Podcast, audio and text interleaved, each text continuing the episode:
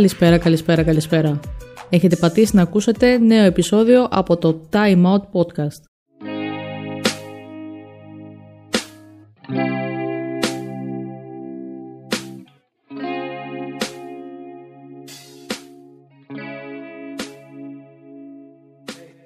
Blair εναντίον Oasis. Δύο από τις πιο γνωστές βρετανικές μπάντες που δίχασαν τα 90s με τη μουσική τους αλλά και τη μεταξύ τους μονομαχία. Από τη μία πλευρά έχουμε τους Blair. Δημιουργήθηκαν το 1989 στο Λονδίνο με το τότε όνομά τους να είναι Seymour. Μετά από το πρώτο τους δισκογραφικό συμβόλαιο όμως ήρθε και το όνομα Blair αφού δεν άρεσε στη δισκογραφική εταιρεία.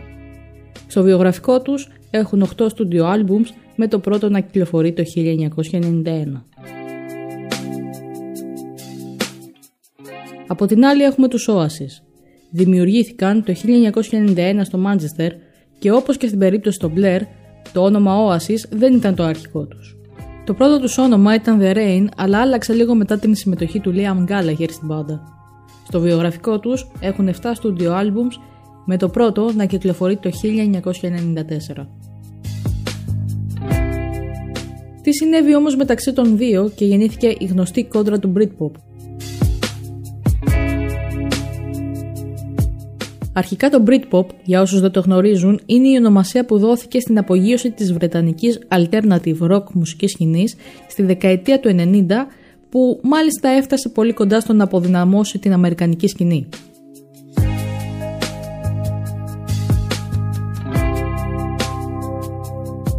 Μέχρι την άνοιξη του 1995 υπήρχε σεβασμός ανάμεσά τους.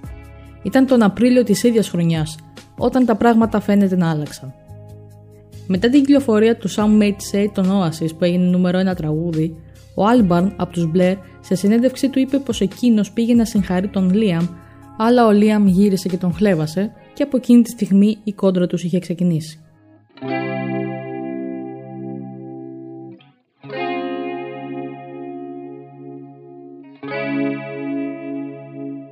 Πριν από αυτό το περιστατικό, οι δύο μπάντες είχαν συναντηθεί σε απονομή Βρετανικών βραβείων, με τους Μπλερ να κερδίζουν 4 βραβεία μαζί με αυτό της καλύτερης μπάντας, ενώ οι Oasis κέρδισαν το βραβείο της καλύτερης νέας μπάντας.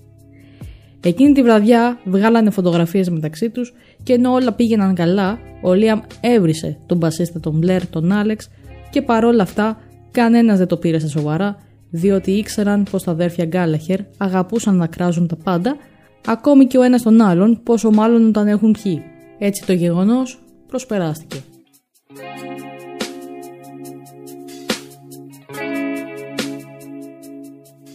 Οι Oasis δεν πίστευαν πως η Blair είναι rockstar και από την άλλη τους Blair δεν τους ένοιαζε τι πίστευαν οι Oasis.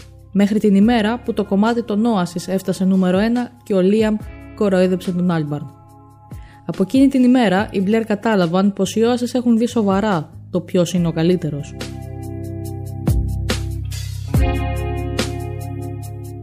Είμαστε στη φάση που και οι δύο μπάντες ετοιμάζονται για την κυκλοφορία του νέου τους άλμπουμ. Για τους Oasis θα είναι το Morning Glory, ενώ για τους Blair θα είναι το The Great Escape. Μέχρι να έρθει αυτή η στιγμή όμως, πρέπει πρώτα να επιλέξουν ποια κομμάτια θα βγουν στην αγορά σαν singles. Οι Oasis επιλέγουν να βγάλουν το Roll With It και οι Blair το Country House. Τα πράγματα παρόλα αυτά δεν θα είναι τόσο απλά για αυτά τα δύο singles.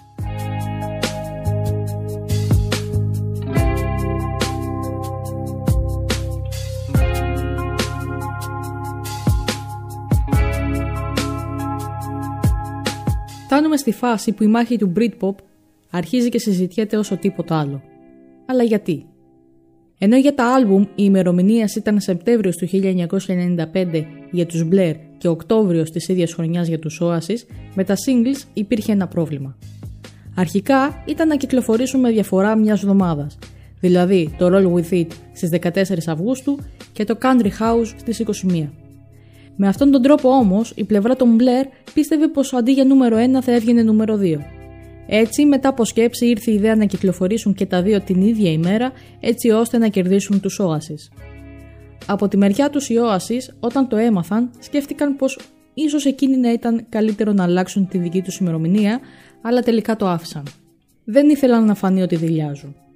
Έτσι, για πρώτη φορά ενώ συνήθως οι δισκογραφικές εταιρείες αποφεύγουν να κάνουν κυκλοφορίες την ίδια ημέρα με άλλους, έχουμε δύο βρετανικές μπάντες που κυκλοφορούν τραγούδια την ίδια ημέρα, ενώ παράλληλα ακούγονται και γράφονται από τα μίντια για την κόντρα που υπάρχει μεταξύ τους. Με αυτόν τον τρόπο, η 14η ημέρα του Αυγούστου του 1995 βαπτίστηκε η μάχη του Britpop.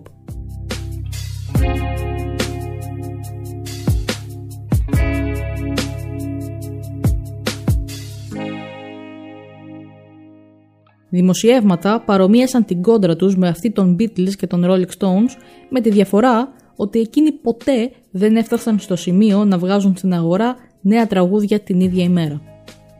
Ακόμη και εφημερίδες της Αμερικής έγραψαν για αυτή τη μάχη. Όμως όλα πια θα κρινόντουσαν στις πωλήσεις. Η Blair με 58.000 πωλήσεις περισσότερες από τους Oasis φάνηκε ότι νίκησαν. Η κίνησή τους λοιπόν έφερε τα αποτελέσματα που θέλανε αλλά αυτή η νίκη ήταν απλά μια νίκη σε μια μάχη και όχι στον πόλεμο. Έχουμε λοιπόν τους Blair να βγαίνουν νικητές από τη μάχη των Singles, μια μάχη που μάλλον πρέπει να αναφερθεί σε αυτό το σημείο ότι τα μέλη των Blair δεν ευχαριστήθηκαν και πολύ. Σε πάρτι που έγινε από τη δισκογραφική εταιρεία τους για να γιορτάσουν το γεγονός, οι Blair πήγαν σχεδόν με το ζόρι, μιας και η τακτική και ο τρόπος που εξελισσόντουσαν τα πράγματα τους άφηνε απογοητευμένους. Στην πλευρά των Oasis, ο Λίαμ ήταν και αυτός απογοητευμένος από την ήττα τους γιατί πίστευε ότι το κομμάτι τους ήταν εξαιρετικό. Σε αντίθεση με τον Άλεξ που είπε στον Λίαμ πως εκείνος πίστευε ότι και τα δύο κομμάτια ήταν χάλια. Λίγο καιρό αργότερα, οι Blair έπαιξαν live το Country House στο Top of the Pops φορώντας ένα μπλουζάκι των Oasis. Από κάποιους το γεγονός χαρακτηρίστηκε ηρωνικό απέναντι στους Oasis. Έπειτα, οι Blair και οι Oasis είχαν κανονίσει να κάνουν live στο Bournemouth την ίδια ημέρα. Φήμες ότι οι fans και των δύο πλευρών θα μαζευόντουσαν να λύσουν σε εισαγωγικά τις διαφορές τους, φόβησε τους ανθρώπους και των δύο πλευρών και οι Oasis αποφάσισαν να μεταφέρουν τη συναυλία τους κάποιους μήνες αργότερα για να αποφύγουν οποιαδήποτε είδους βία.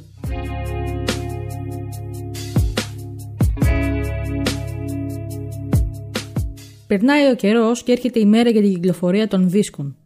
Οι Oasis αυτή τη φορά κέρδισαν το χαμένο έδαφος με 6 εκατομμύρια πωλήσεις του Morning Glory, δηλαδή 5 εκατομμύρια περισσότερες πωλήσεις από το The Great Escape. Οι Oasis συνέχισαν με sold out συναυλίες σε όλη την Ευρώπη και έτσι εμπορικά τουλάχιστον ήταν εκείνοι που πήραν την πρωτιά στο τέλος. Η Blair θα κάνουν μετά από αυτό τον ήχο τους έτσι όπως το θέλουν χωρίς να νοιάζονται για τις πωλήσεις. Θα βγάλουν δύο ακόμη άλμπουμ μαζί και το 2003 αποφασίζουν να κάνουν ένα διάλειμμα που θα κρατήσει μέχρι το 2015. Στο διάστημα αυτό, ο Άλμπαν δημιουργεί τους Gorillaz.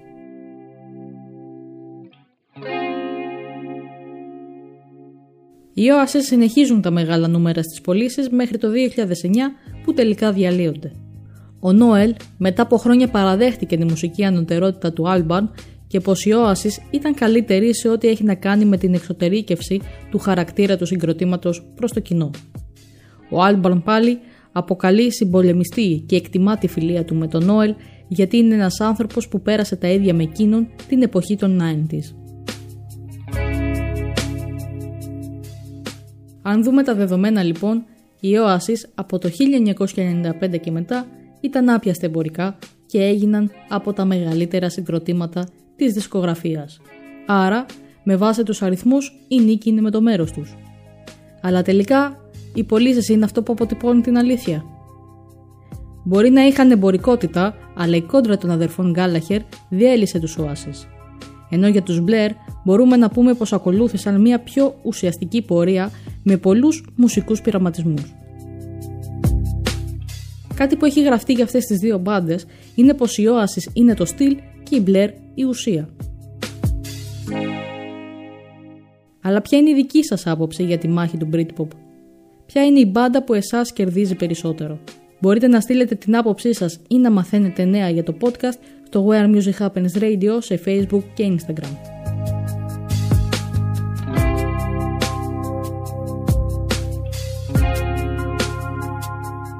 Αν σας άρεσε το επεισόδιο, κάντε το μία κοινοποίηση στους φίλους σας. Αν πάλι δεν σας άρεσε, κάντε το μία κοινοποίηση για να περάσουν ό,τι κι εσείς. Σας ευχαριστώ που μείνατε μέχρι αυτή την ώρα. Στο μικρόφωνο ήταν η Άτζα Δημητροπούλου. Μέχρι το επόμενο επεισόδιο, να περνάτε καλά.